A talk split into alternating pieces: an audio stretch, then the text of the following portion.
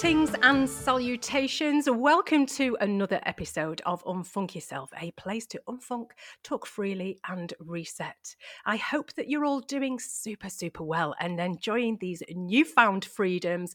Feels so brilliant to be seeing so many friends and family, doesn't it? Now, Today, I am delighted and honoured to be joined by a very special guest. I do think, though, that we could press record and just talk all day. Uh, we're very similar people, so watch out. You could be here for the long haul.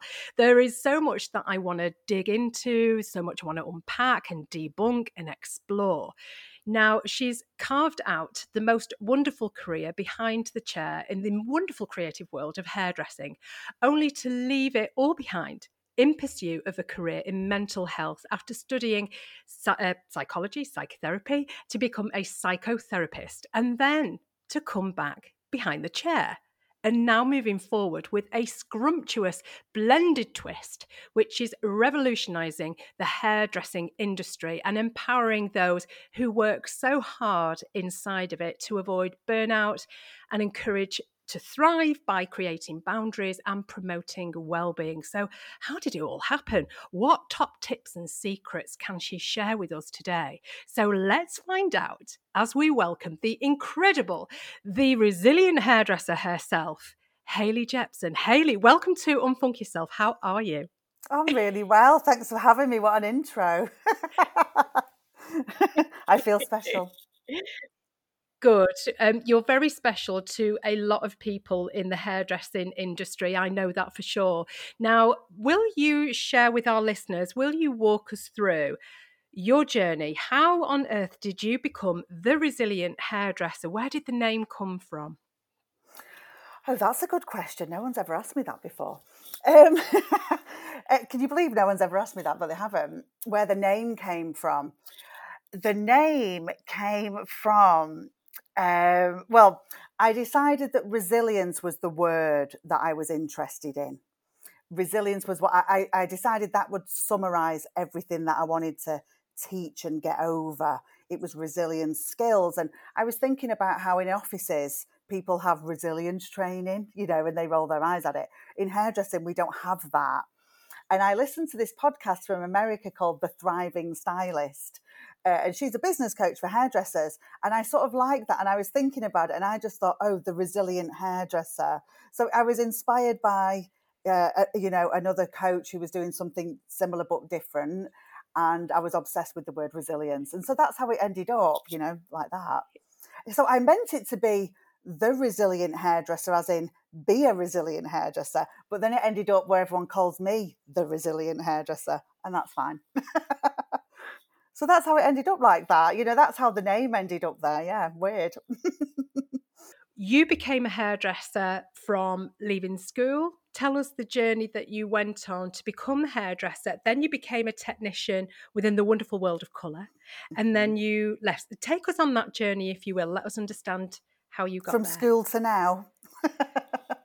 from school to now. Yes. Let's um, do it. well, I didn't become a hairdresser straight out of school, actually. I went to uh, college to do media studies. That was my first thing. Um, I was always told I was too clever to be a hairdresser and that I shouldn't do it. And I went to media uh, studies and I didn't, I know, ridiculous. And I didn't really like it for varying reasons. And then the daft story is around that time, I was having all these mad hair extensions uh, and dreadlocks and all sorts of chaotic, weird things. And I ended up leaving college to become an assistant in this hairdresser's. So I, I got my way eventually. And my mum and dad weren't bothered. It was more school. They were just like, you're too smart, you're too smart, you shouldn't do that.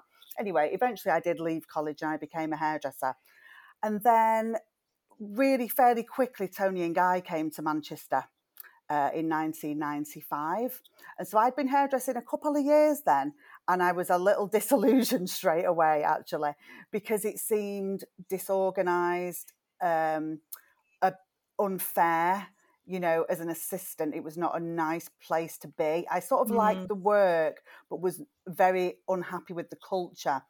And so I was thinking about leaving before I even qualified. And then Toni and Guy came to town, and weirdly, they asked me to work for them, which is, you know, mental when you look back.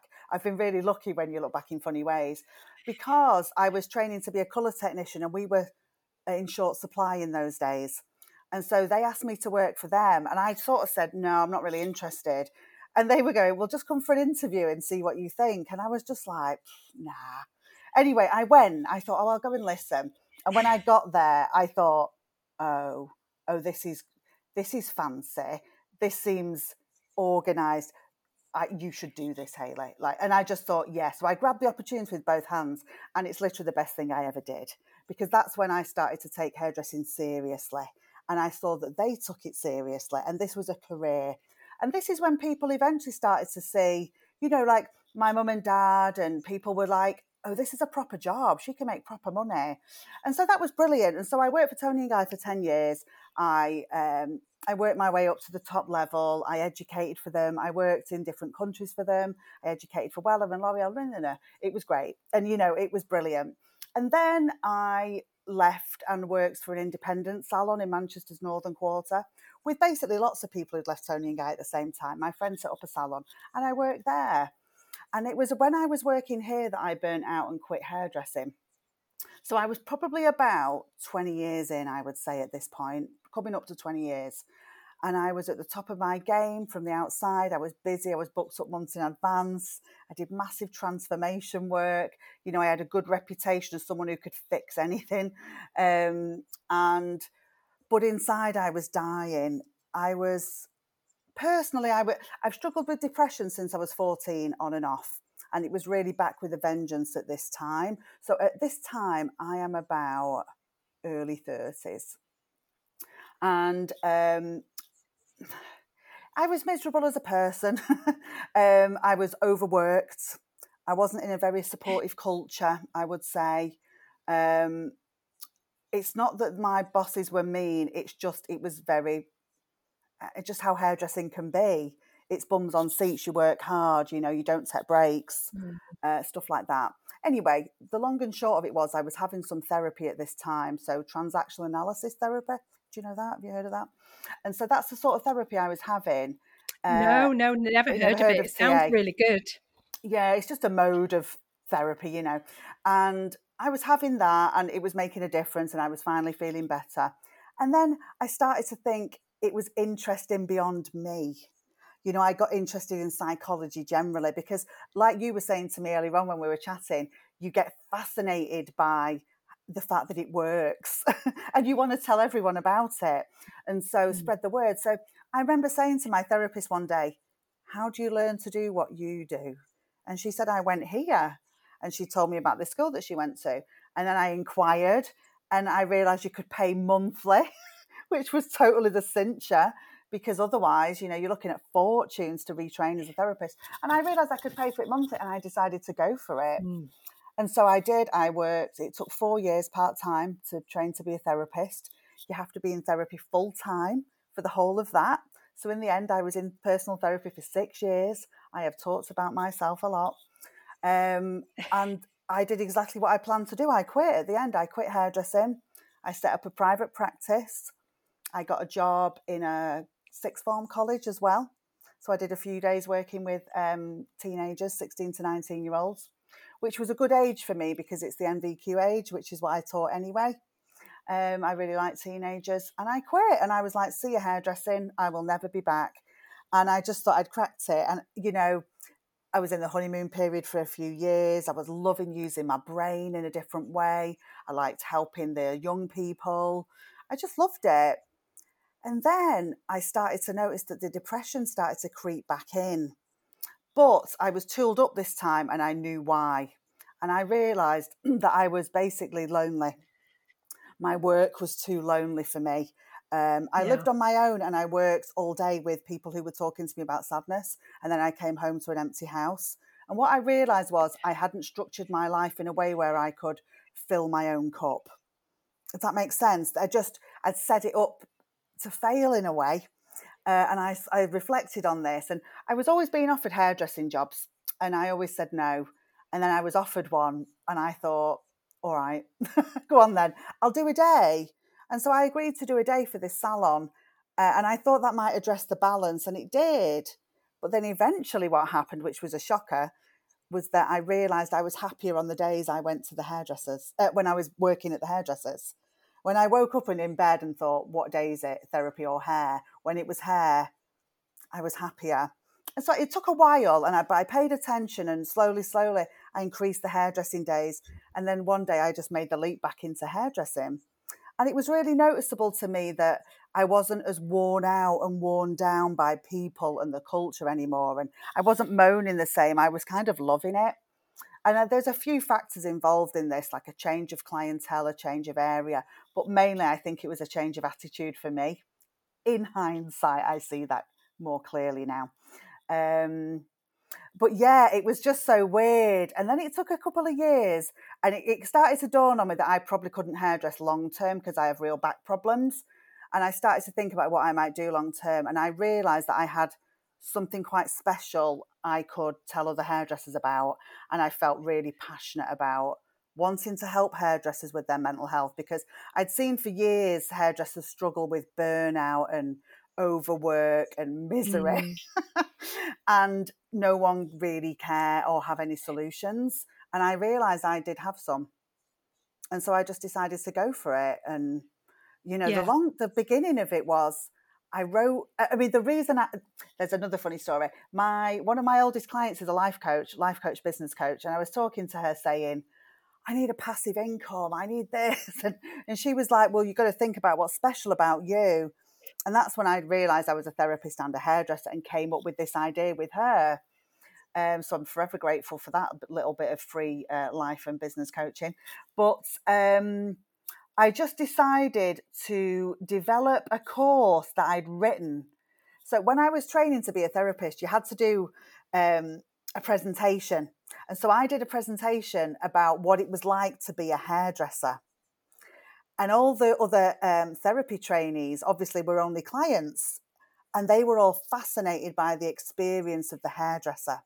They were like, I didn't realize how hard it was for you guys. I'm always thinking about myself when I go in.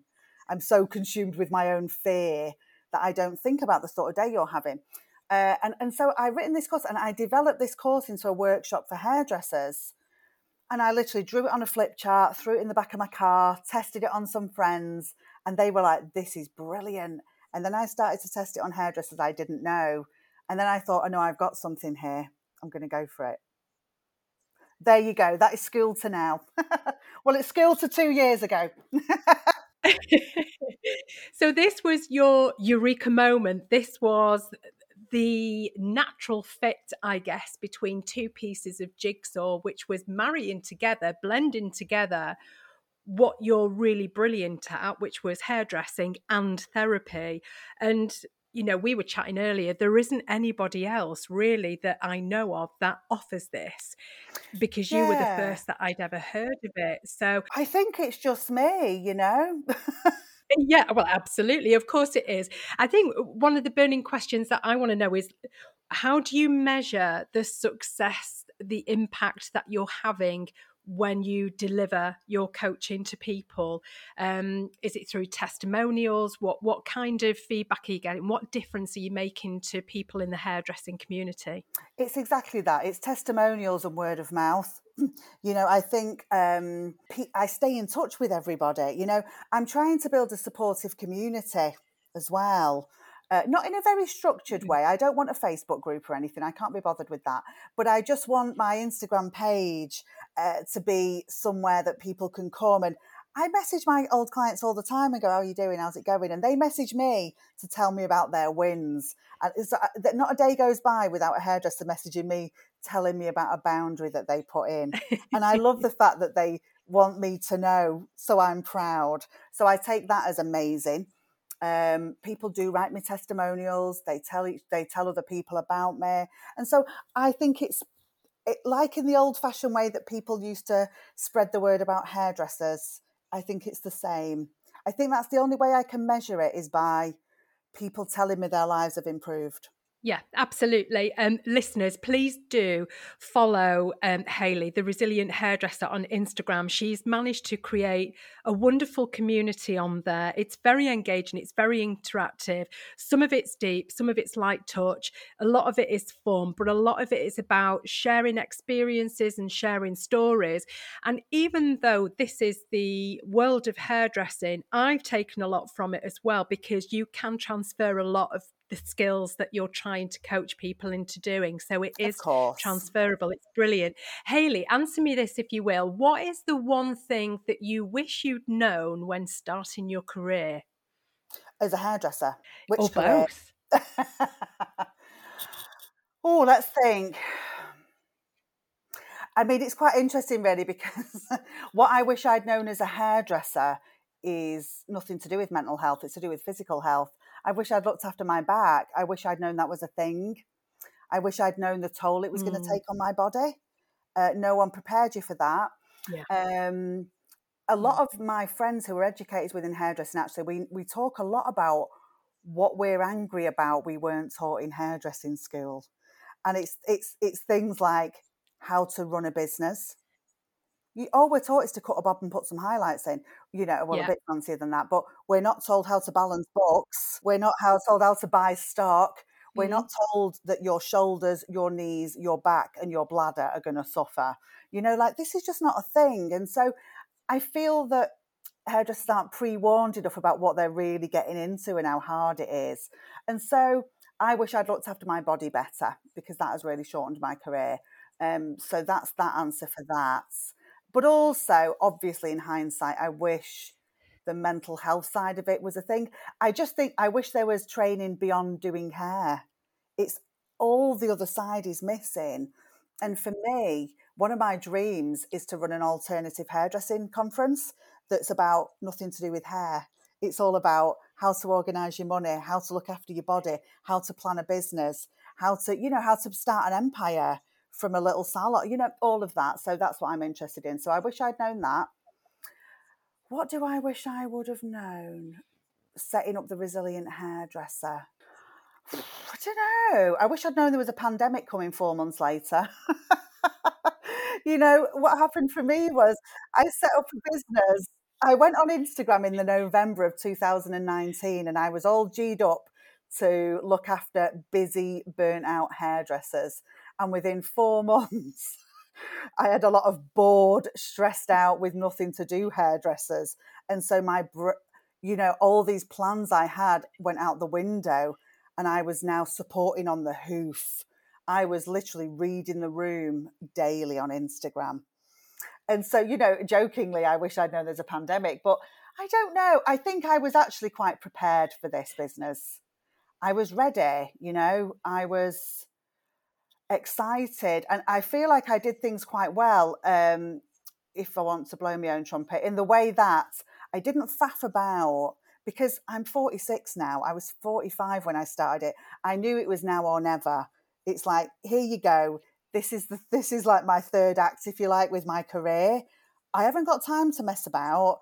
And so I got a coach straight away. I didn't mess about, you know, running around looking for the answers. I paid a coach and I figured out what to do. Thanks, Hayley. I think that's one of the best things is that you know and learn how to not procrastinate. You know when you need to take action. And if it's one thing that we very much promote here at Unfunk Yourself is commit to action you can't mm-hmm. you can't change anything unless you're in action and that's precisely what you've done and also if you don't know how to get from a to b 100% employ the services of somebody who can help you to get there step by step and realize your dream yeah, exactly yeah. that. And I'll tell you what was interesting.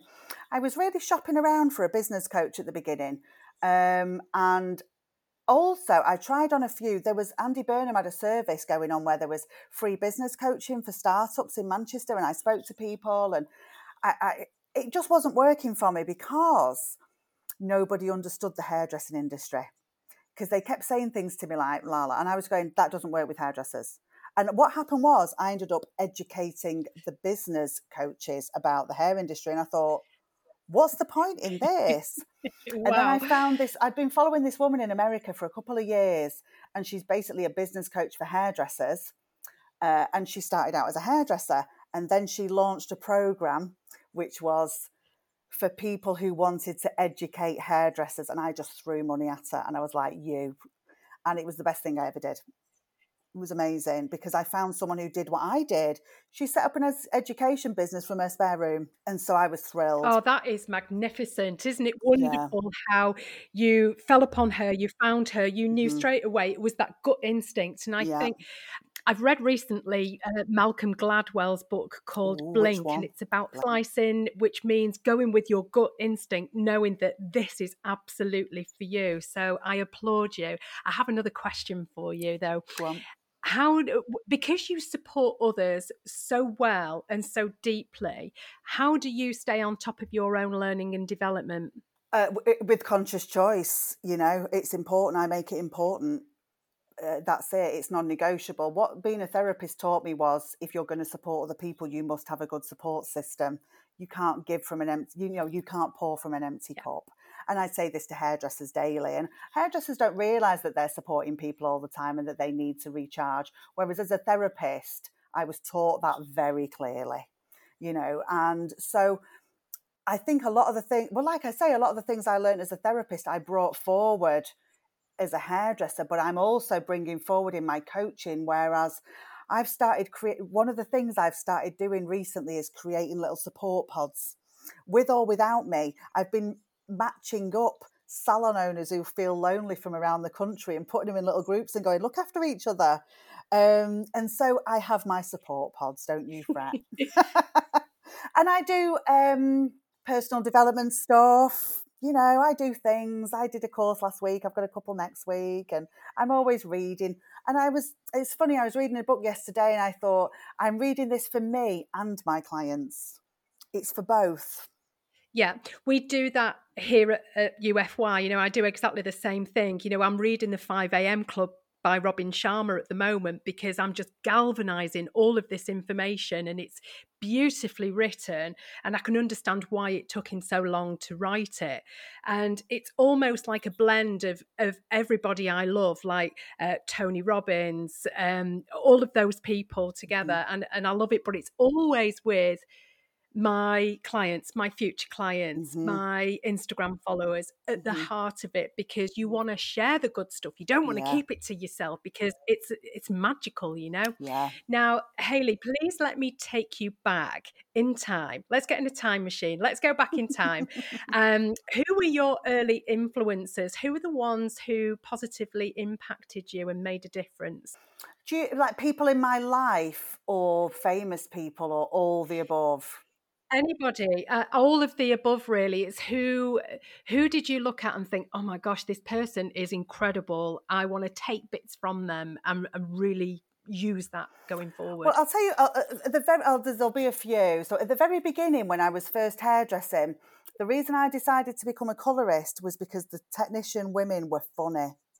Like I used to see in the salon, there was all these women in the corner working mucky, you know, covered in tin, laughing like drains, and they were hilarious. And then there was all these pretentious people over here cutting hair, and I thought, well, I know where I'm going. and so that's why I became a colorist. So first of all, in my experience, for years this has stood up. The colorists are always funny. And so I decided they were my people. So they influenced me straight away. That's why I decided to go there. I would say, in a way, Oprah, when I think about this now, has been a massive influence because she's been ever present. When I was a kid, not a kid, but I mean, when did Oprah pop up for us? I remember being a young teenager and watching Oprah with my mum. You know, I remember that, and I was fascinated with Oprah. And you know, what? Think about Oprah's journey. She was all you know, shouting and DNA testing at the beginning. And now it's the book club and candles under your chair and building schools in Africa. And, you know, the work has really progressed. But there was that middle phase where it was a bit like coaching on TV for women, wasn't it? You know, and I think I really was just at an impressionable age when Oprah was on telly and my mum loved her, you know, and so it was on. So I think Oprah just chipped away in the background a little bit for me, um, which is funny. I've not really thought about that before, but as soon as you said who, I just thought Oprah. but think big, you know. Um, why not? As a hairdresser, um, someone who influenced me in the past few years is a colorist called Tracey Cunningham. Um, she's a beautiful, beautiful colorist, and you all know her work. She does J Lo, Mariah Carey, Gwyneth Paltrow, anyone with beautiful hair in LA. Tracey does them, and I went on her courses. She came to Manchester a couple of years ago. I paid my money. I was sat there in the front row, and I listened and I absorbed. Um, I'm a massive fan of Brene Brown, as I'm sure you must be. Um, Brene Brown, you know, when I was a therapist, she was the pin up. you know, we were all, you know, absorbing her TED Talks and loving it. So I think she's very accessible and doing great stuff. Um, who else am I looking up to at the moment? At the moment, I look up to the coach I was telling you about.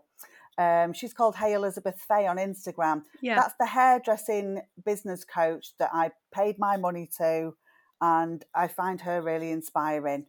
She's on it. She's like 25 or 26, which is terrifying. I remember I said to her recently, How old are you? And she was in her 20s, and I just wanted to vomit. I just thought if I'd have had half the brains as you, I think she's about 28 now, actually, but honestly, I was nearly sick. I just thought, wow, what are you going to be when you're my age? You're going to be Oprah. I, exactly. And you know what? I looking back to when I was 25, being a child of the 70s, and I think I knew nothing at 25. You know, if like you've just said, if you had half of the intelligence and the knowledge mm-hmm. and the, the self-awareness yeah. at that age back then, would life have been different? I'd have been running the world. Uh, yeah, for those uh, having these people around me i'm so so grateful because it very much sounds like you've you've almost created yourself a little team around you because you've got oprah you've got brene you've got your um, hairdressing business life coach and it's mm-hmm. almost like you've got this board of directors around you which help you you yeah. know give some objectivity as to what's going on well i think so and i'll tell you i was listening to a brilliant podcast yesterday and i like this other coach called um, Denise Duffield Thomas. Have you ever heard of her? She's brilliant. She's got a great book called The Chillpreneur, which I literally tell everyone in the world to read. But she was on this podcast talking with two other women about owning land. And I'll tell you what was fascinating to listen to was three women talking about buying land, having money. They weren't embarrassed about having money talking about how it was i was so interested to be in a conversation with three millionaire women and listen to how they make their business plans. And it was fascinating. And i thought to myself this is how we find mentors when we can't afford them it's easy to find a mentor these days they're just out there on podcasts and instagram they're in books you know i i didn't i wasn't paying oprah she was just on my telly you know um, there are ways to find mentors. Yeah, absolutely. I agree with you. And people that resonate with you, you are aligned value wise. This is what I find out. The mm-hmm. mentors that you have around you, the people who you gravitate towards, have very similar values to you. So, absolutely fantastic. This is all yeah. thrilling stuff. I'm really excited. it's great. Now, um, let me let me ask you something. This is a bit of a long one, really. Now, every six to 10 weeks, I get really excited because I'm on my way to the hairdressers. I'm going to get my roots done, especially now when you've been waiting three and a half long months to get foils in your hair, etc. And when you sit in the chair, it's almost like therapy. And I think that our hairdressers see very intimate parts of us, whether or not we're talking about breakups and marriages and politics and Brexit and everything else. And I think that's quite a lot to take on. And we get we are the ones that get to feel amazing. And I think we leave behind the exhaustion of the conversation that we have with our hairdressers. Hayley, how do our hairdressers cope with that kind of stuff and how do you coach them in these situations what advice do you give them when because i'm not just their client for the day they're seeing six seven eight clients in a day maybe more i don't know but that's got to be tough Yeah, it's very tough. Uh, I would say people cope with it with varying degrees of success. You know, when I burn out, I was not coping with it at all. Um, I was really actually one of the things that led me to leave hairdressing the first time round was I was bored. I was bored with the conversation. I was mentally very unstimulated. Um, yeah, and so that was a thing. You know, I was tired of the conversations I was having all day, and that was really taking a toll on my energy. But yeah, hairdressers taught me a lot about this. Uh, you know, it really depends on how many people they do a day, the sort of clientele they've got, how interested they are in the chat. But it's true. I mean, hairdressers do have clients that we go, oh God, she's going to suck my soul out. There are clients that literally steal your energy. Like when they leave, you're just like exhausted.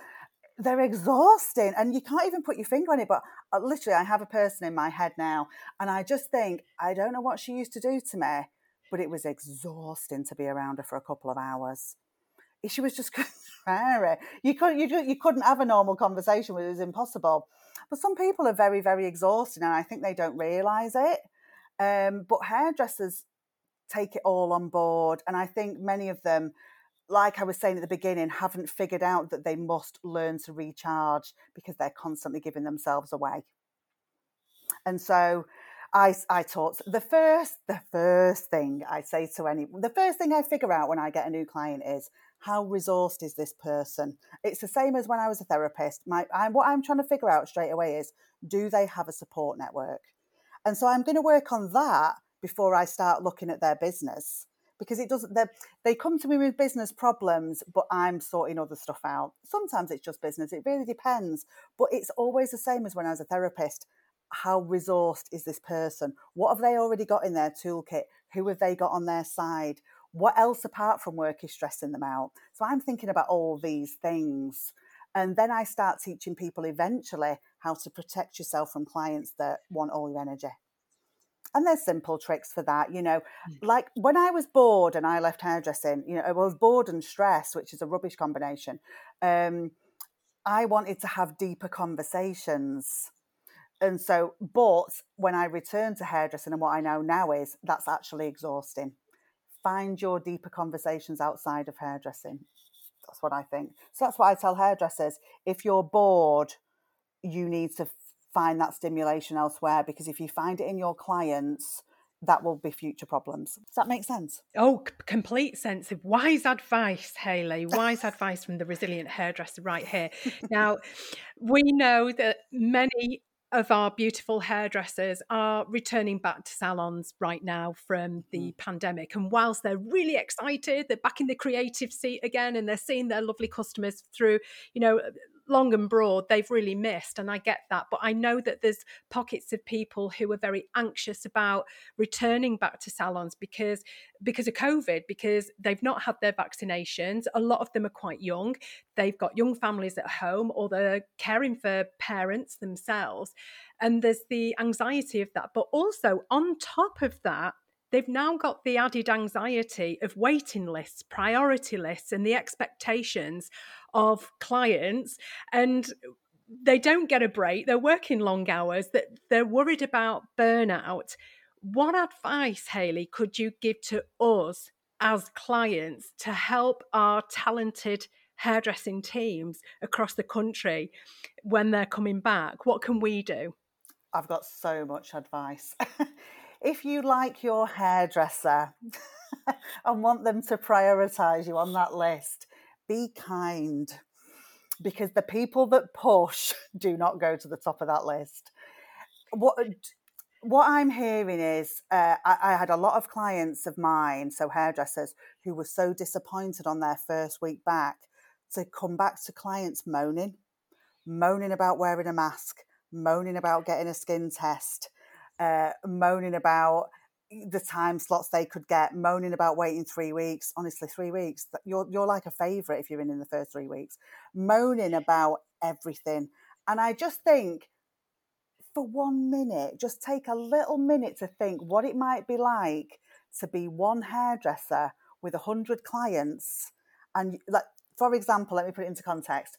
So I only I've only literally just stopped hairdressing. So I've I've come back after two lockdowns with waiting lists. And at one point, I, I said to my clients, there's one of me and 80 of you, and I do eight clients a week. So let's just put into context how long some people are going to have to wait. It's going to be 10 weeks for some of you, and it just is.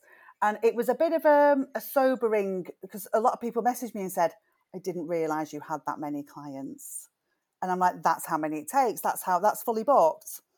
And I think I get it. Everyone's desperate for the hair done and all of that.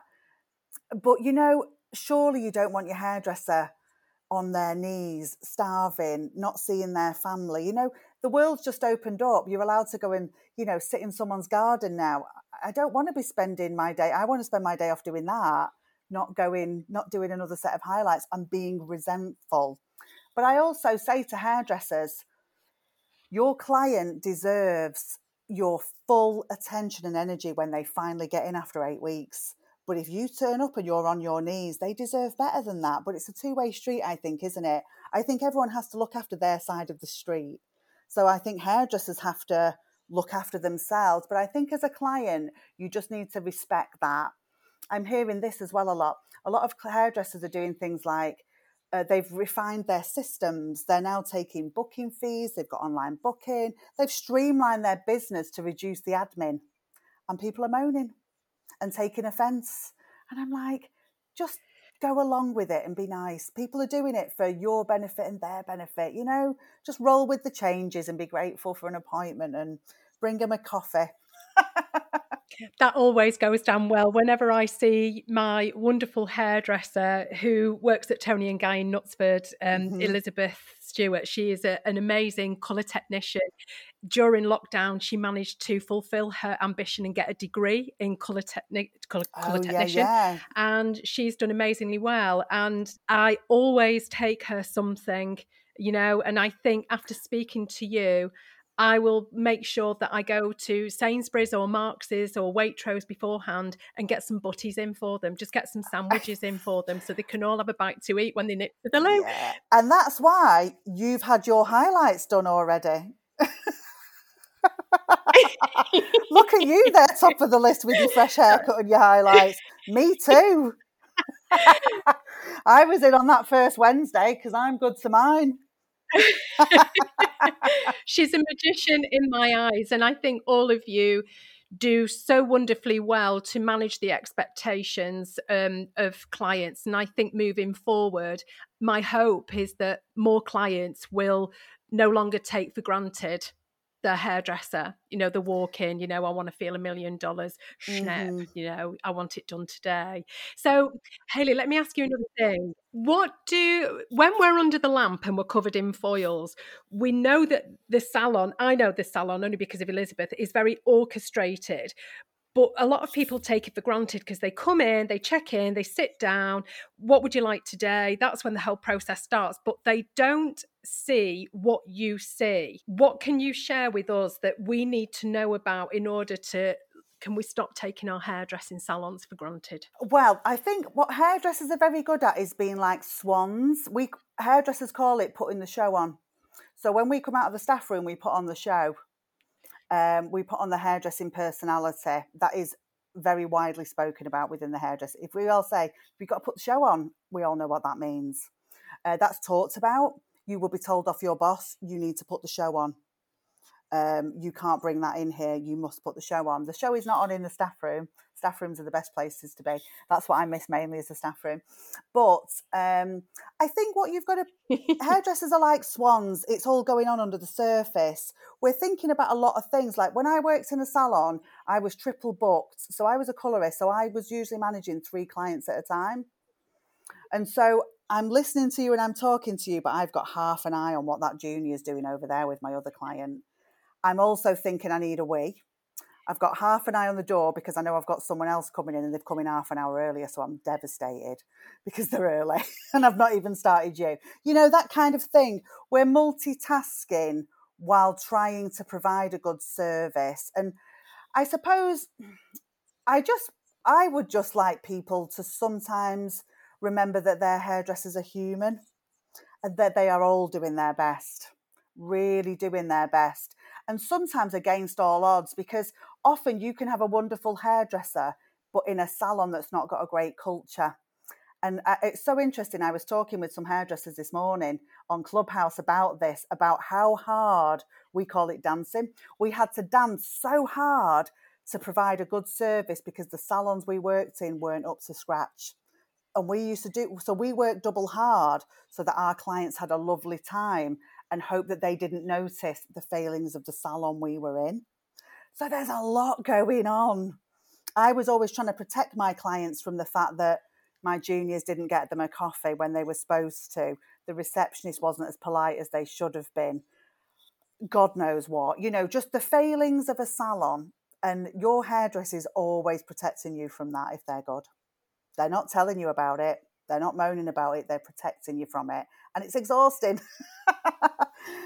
I like to ask these questions because I like to debunk some of the myths that a lot of clients have, a lot of the general public have about hairdressing because on the surface it can seem such a creative and such a lovely it's a bit like travel i guess some people see it as a very fluffy very mm-hmm. lovey industry and yet it's hard work it's graft it's mental health it's burnout it's everything yeah. that customers and clients don't get to see you know mm-hmm. it is you know that resilience that you have to have i just want to say as well though because i don't want people to think that hairdressing's miserable hairdressing's brilliant it's one of the best jobs ever as well it's the most fun i've ever had and it's also the hardest work i've ever done it's such um it's full of extreme highs and extreme lows you know it's it's like a roller coaster of a day I liken it to a bit like A and E sometimes, or like a really busy kitchen. You know, it's pressure, it's creative, it's wonderful, it's exciting, and it's bonkers.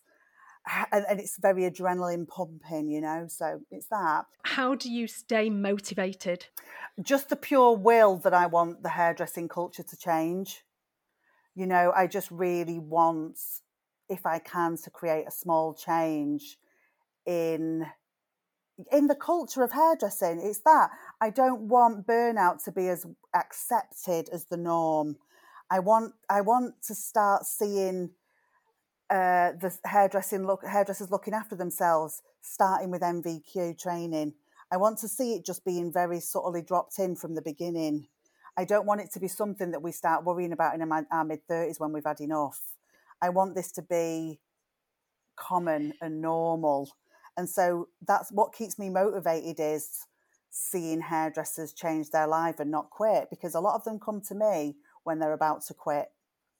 And and when they don't do that and they find the joy for their job again, I love that. Yeah, absolutely. I agree with you. And I think a lot of people are taking kind of advantage of the pandemic, I guess, in putting to the fore and making it more of an agenda, mental health and well-being is becoming very trendy, very on um, on vogue, and, and something that people really want to gravitate towards. So.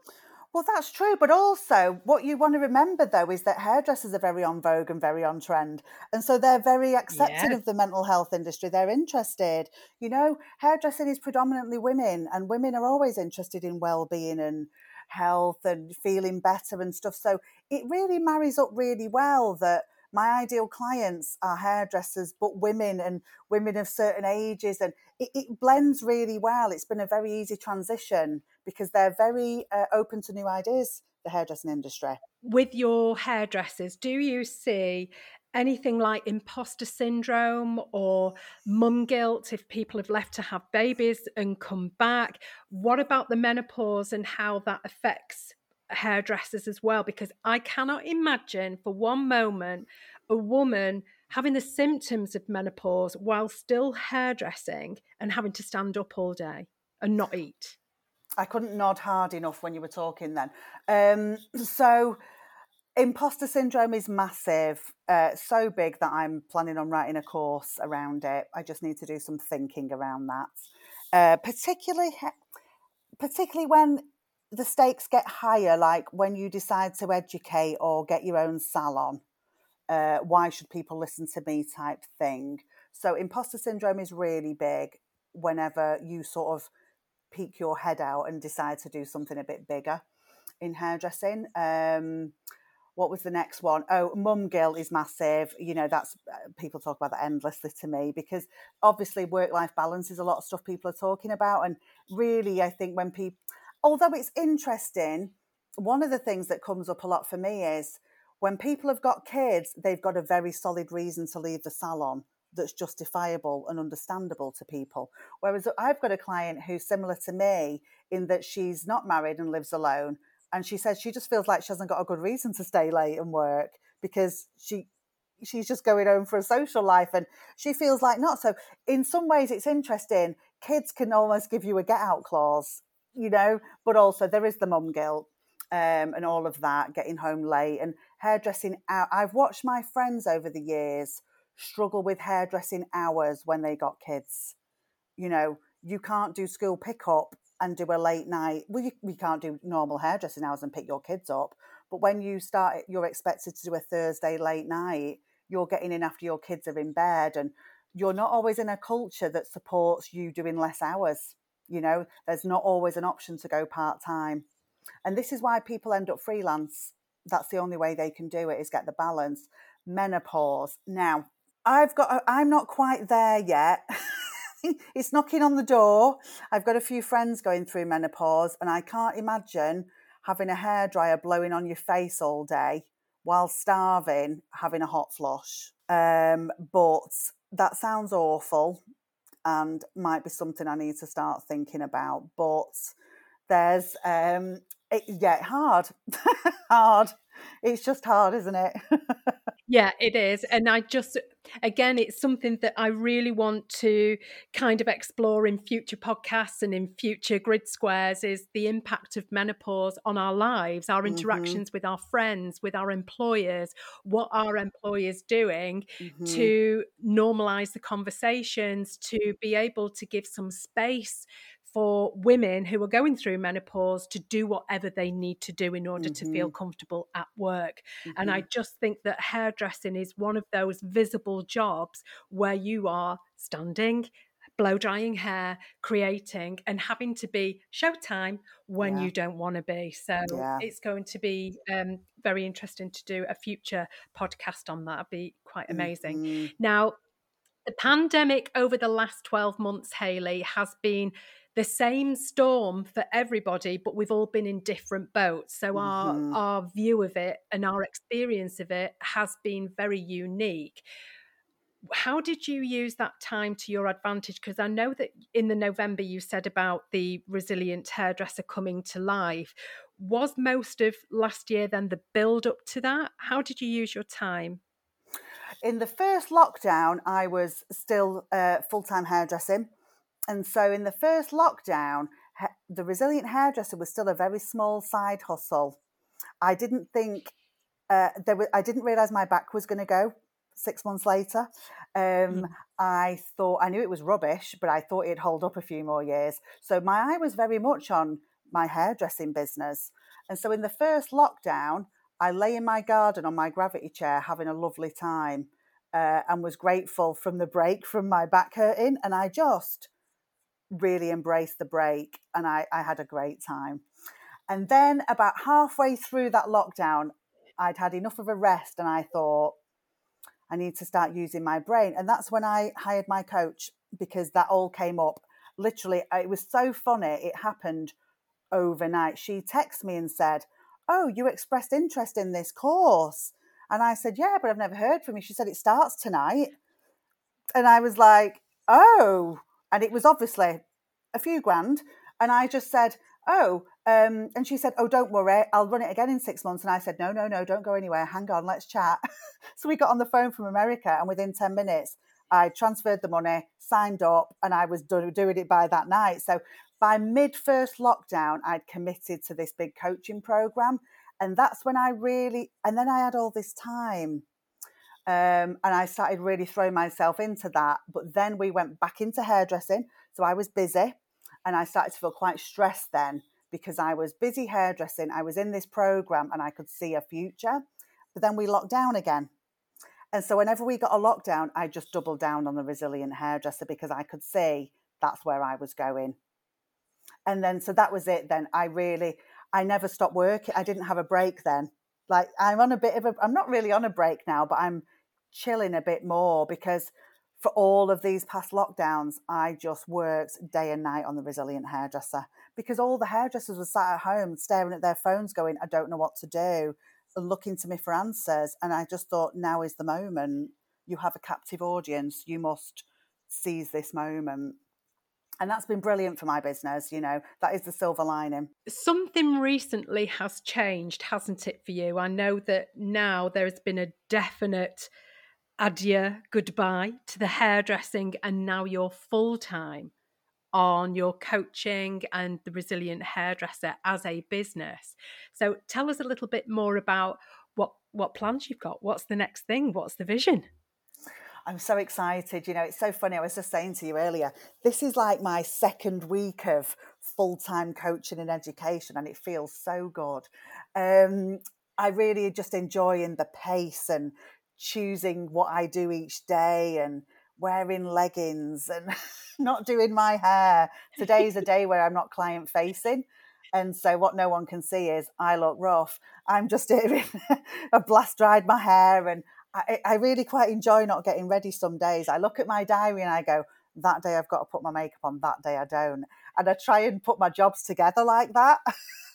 makeup wearing days and non makeup wearing days. So I'm on a day where uh, I don't have to um, record a video or talk to a client today. So I look terrible. And I'm absolutely loving it. Um, so, my plans at the moment, I'm in a phase of creation. And so, because the hairdressers are really busy at the moment, I'm ticking over doing my coaching clients, but I'm not running any programs at the minute because they've been doing education. Your hairdresser has spent all these lockdowns educating themselves silly absolutely educating themselves silly. There has been so much available and they have grabbed it all with both hands and they need a break. They just need to do some work now and get some money back in their mm. banks because some of them haven't been paid. You know, they're not all employed. They didn't all get furlough. If they were self employed, that doesn't mean they got the money. And so a lot of them are just skin. And so I'm leaving them to it now to earn themselves some money. And what I'm doing is sitting back and writing some new programs and so I'm really excited about two programs that I'm working on at the moment. So what I'm doing is taking courses myself to learn a little bit, delving back into my old TA training and putting together programs. So I've got two. One is essentially a resilience, it'd be like my signature resilient course, if you like. I mean, it's very loose in my head at the minute. I, I literally do this. I plan them in my head for months. And by the time I sit down to write it, it's written. Like I percolate and I write down ideas here and there. Um, I have like an electronic pad and I write down my ideas when I have them and I write down quotes and books and I study and I write bits and pieces. And then one day it's written in an hour because it's already done. Um, and so I'm writing one which will be something like a six week program around six key resilience skills. And so people will learn something and then there'll be little bits of group coaching that goes with it. And you go on a little journey. But then within that journey, you you discover a, a few other hairdressers that they become your support pod. I want to send people away with a support group. You know, that's my plan now. I realised that not long ago that that's the missing element is send them away with some mates um, that they can talk to. And then my second program, which I'm really excited about writing, is for it's a leadership skills course for women who are salon owners because salon owners are burning out because they're too nice and they have no boundaries. A lot of them are treating their staff like queens and kings and not treating themselves well. And they're struggling with the boundaries between friends and bosses and leading properly they don't they didn't realize they had to lead a team when they got a salon. And so I'm going to work on the mental health and leadership side and the emotions behind having to lead your friends. Is it possible? Can you do it? What sort of leader do you want to be? What strengths have you got? And, and how the female energy as leaders is brilliant. And so I'm writing that as well. And so they're my two exciting things that I'm going to launch September. You are a very busy, creative, innovative entrepreneur. Um, it's applaudable what you've managed to do. I take my hat off to you. Um, now, how do you practice self care and well being to keep your own zen and keep yourself calm. what top tips can you share with our listeners? Do you know, I have quite a lot of quiet time. Um, I've discovered that overstimulation is a problem for me. Uh, and that was it was a big problem when I was hairdressing towards the end. The older I got, the more I struggled with overstimulation. So too much talking, too much music, too much input, too much telly, too much noise, too much radio, you know, too much of everything.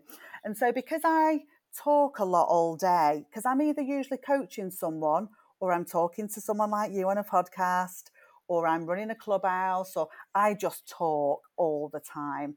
And so whenever I'm not doing that, my house is quiet. I don't have the radio on as constant chatter in the background. Um, I, I'm, I, I'm, I have quite a quiet house. Um, I have very smart friends that I talk to. A lot of my friends are therapists, and we have great conversations. You know, I have a group of women who are very invested in making sure I'm all right as I'm invested in making sure they're all right. So I have some good, deep friendships that are based in looking after each other. Well, not based in, we get drunk and have fun as well.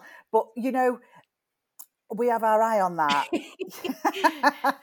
that sounds like it's some sort of therapy group. No, but I have smart women, you know, who I can have those conversations that I need to have with. Um, and also, one of the things I've started to really pay attention to recently is you've got to make time for fun. It, you can't just be serious and work all the time. You yeah. have to make time for fun. That is part of looking after yourself. Is the light in in in uh, contrast to the dark and that sort of more serious work. You have to have that light, and you have to make sure it happens and so that, yeah, they're the main things really at the moment. Thank you for sharing that with us, Hayley. I hope that our listeners have got some valuable insights from from that because well-being, um, along with self-care, is something that we practice every single week here at Unfunk Yourself. You know, we have a setup Sunday where people get very Monday blues how mm. to avoid that feeling of the Monday blues is by unplugging, having the solitude, having time out, having fun, reconnecting mm-hmm. with family and pets and nature, yeah. all of that. So your top tips are very, very welcome. Your house sounds very blissfully calm in the quiet that you've just described. It is quite quiet, my house. There's just a couple of quiet cats knocking around. Hayley, where can our listeners find you and connect with you? Where can they find you? I mainly live on Instagram. I do have a Facebook page, but I don't if you send me a message on there, they get lost. I don't know what happens. I live on Instagram. That's basically where I live. So the resilient hairdresser on Instagram is. I'm never far from uh, that. if anyone ever wants to talk to me. Perfect. I just want to say thank you for sharing with us everything that you have. Um, there were some tough alternative questions, I think, in there of what we can do for sure. Um, but of course, as always, thank you to our lovely listeners for tuning in once more. If you have friends that are hairdressers, or of course, you might have a hairdresser yourself, please recommend to them the Resilient Hairdresser and get them connected to support them with their well-being and their resilience. And I hope that you've managed to pick up some valuable insights too along our podcast journey today. But as always, until next time, take great care of yourself and those around you. So it's bye for now.